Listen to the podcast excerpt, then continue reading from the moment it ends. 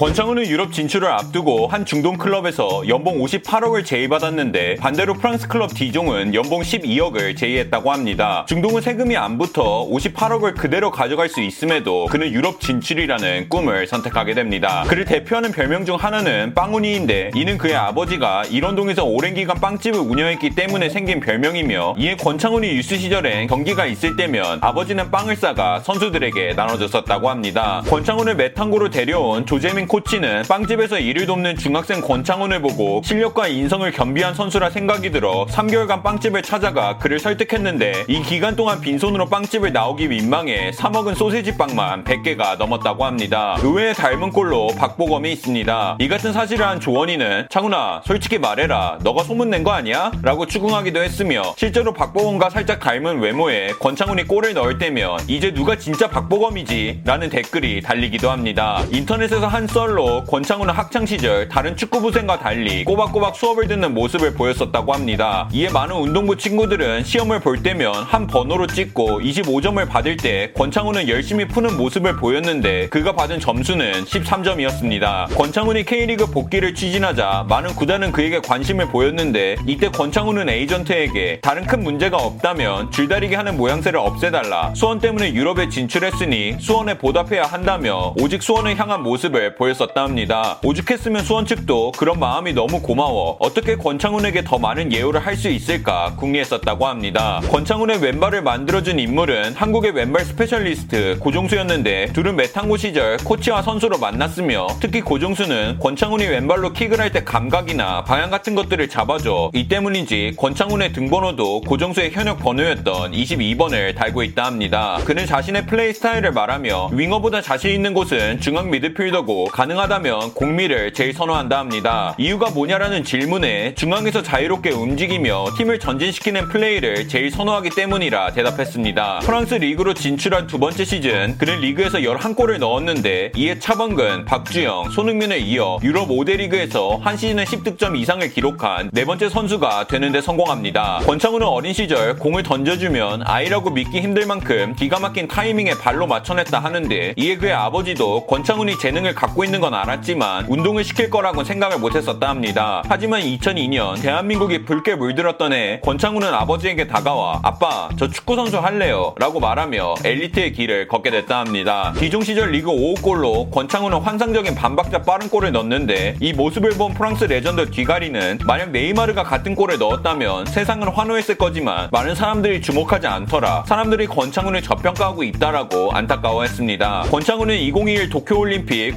와일드카드에 선발됐는데 심지어 그가 와일드카드로 발탁된 날은 그의 27번째 생일이었다고 합니다. 이에 국가대표 출사표를 던지며 내 인생 최고의 선물을 받았다고 환하게 웃으며 최선을 다하겠다라고 팬들에게 약속하기도 했습니다.